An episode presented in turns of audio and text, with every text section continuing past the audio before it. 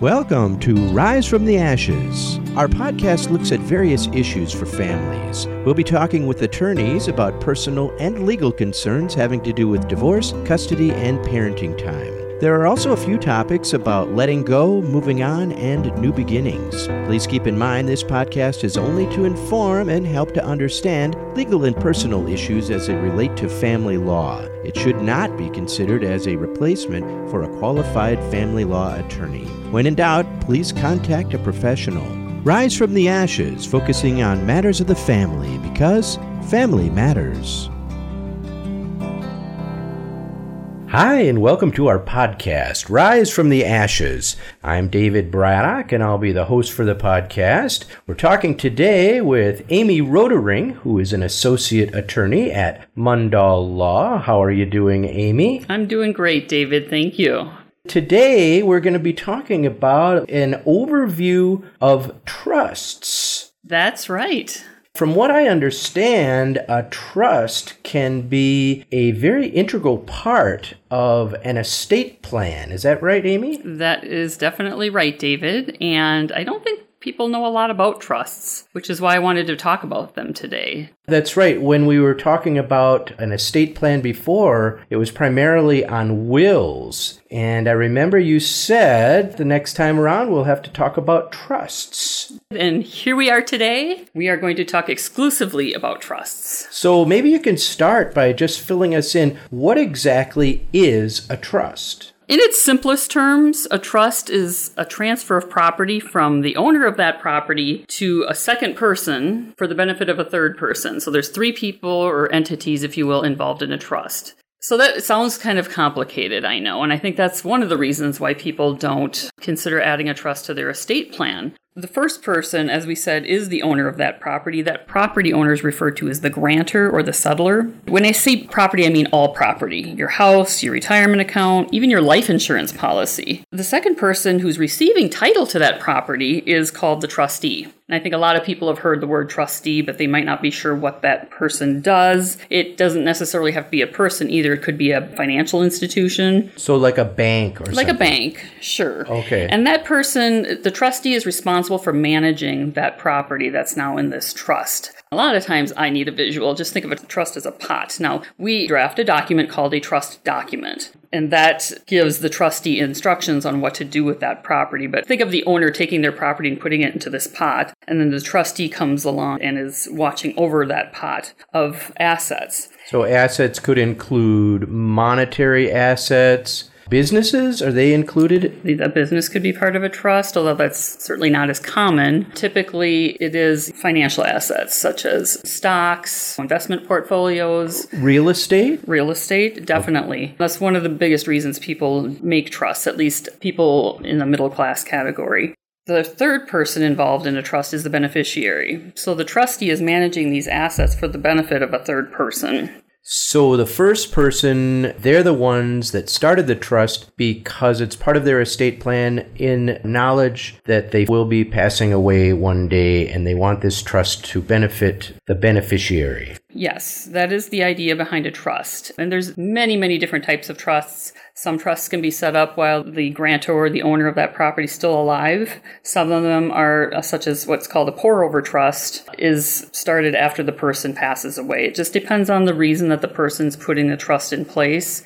How many different types of trusts are there? The two basic types of trust, David, are a revocable trust and an irrevocable trust. Ah, okay. Okay.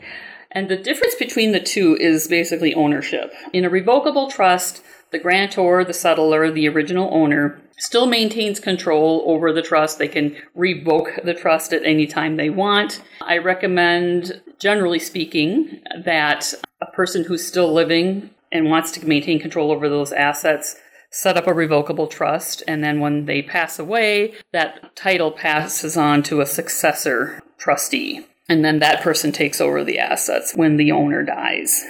Revocable trusts are best for people who want to stay out of probate court. And that's their main goal. Because as we talked about in the podcast about wills, I mean, wills are a very important document, but it does not keep people out of probate court. And the will has to be approved by the court. That gets to be very expensive.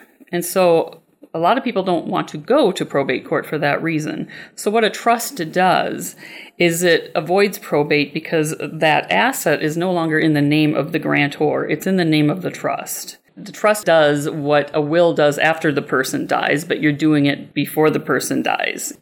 What if I already have a will and now it sounds like with a trust we're adding a whole extra person, Amy? Why would I want to do that? A will is an excellent document, I recommend everybody have one. But what a will doesn't do is a will does not avoid court. So when a person passes away, the will has to be verified and confirmed by the court in order to move forward. What a trust does is it keeps a person out of probate court. And the reason it does that is because the asset, I'm going to use the house for example, because a lot of people use trusts for their homes. If you title a home in the name of a trust and then the owner of that home dies, the title of the home has already been transferred from the person to the trust, and so there's no need to probate it. What happens instead is that the trustee, that second person, takes on the control of that asset, that home, and the trust document will contain instructions as to how that trustee will manage that house. So you're saying that the transfer of that real estate, the house, is automatically given over to the trust as a mechanism of the document itself. Is that right? That's correct, David. So, for example, I had a client coming yesterday. We'll just call her Jane Doe. And Ms. Doe owns a house and she's lived in it for quite a few years, so she has quite a bit of equity in it. A lot of her other assets are already not going to be probated because for reasons that we talked about in the last podcast. But she doesn't want to have her children go through the expense of probate just for her house. What we're going to do for her is we're going to transfer the title from Jane Doe to the Jane Doe Trust. Now, even though her name is in the name of the trust, it's still a separate entity from Jane. And so when Jane dies, the house title has already changed hands. She'll nominate a family member who's going to now manage the house. And the court doesn't have to have anything to do with it because the house has already been titled while she was alive when we set up the trust. So, in lieu of going to court and having a judge pour over all of these ways of distributing the decedent's property, right. the trust will more or less automatically take care of a number of those things, it sounds like. That's correct. So, there's more work on the front end with a trust, but it becomes a lot simpler once the trust is in place. It sounds like if there is a revocable trust, then no one will need to go to court. But you also said that everyone should have a will. Why should we have a will if we already have a trust? Everyone should have a will for two reasons. First of all, there might be assets that the owner requires after the trust is set up that may not be transferred into the trust before the person passes away. And so those items are not part of the trust, and so they would have to go through probate court. The other reason a person should have a will is if they have children, because you can't put children into a trust. You have to decide who's going to take care of your children, and that's where a will comes in. So, those items that the trust does not necessarily cover because of whatever the current circumstances are. Correct. The will will definitely cover those bases. Yes, David. Correct. And that's why everyone should have a will. That sounds like it pretty much covers the basics of revocable trusts. You had also mentioned irrevocable trusts. What are those? Irrevocable trust is a trust in which the grantor gives up ownership of the assets that they're putting into the trust and the trust itself would be the new owner of that property, and the trustee would have the sole power and ability to manage and distribute those assets in accordance with the terms of the trust. Why does that make it defined irrevocable as compared to revocable?